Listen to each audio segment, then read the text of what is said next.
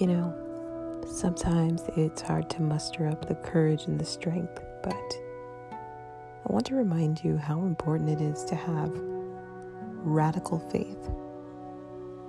The kind of faith that says the things I can see in my mind, the things that come to me in dreams, they are a possibility, and I will walk and move and think and speak as if they are meant to come to pass.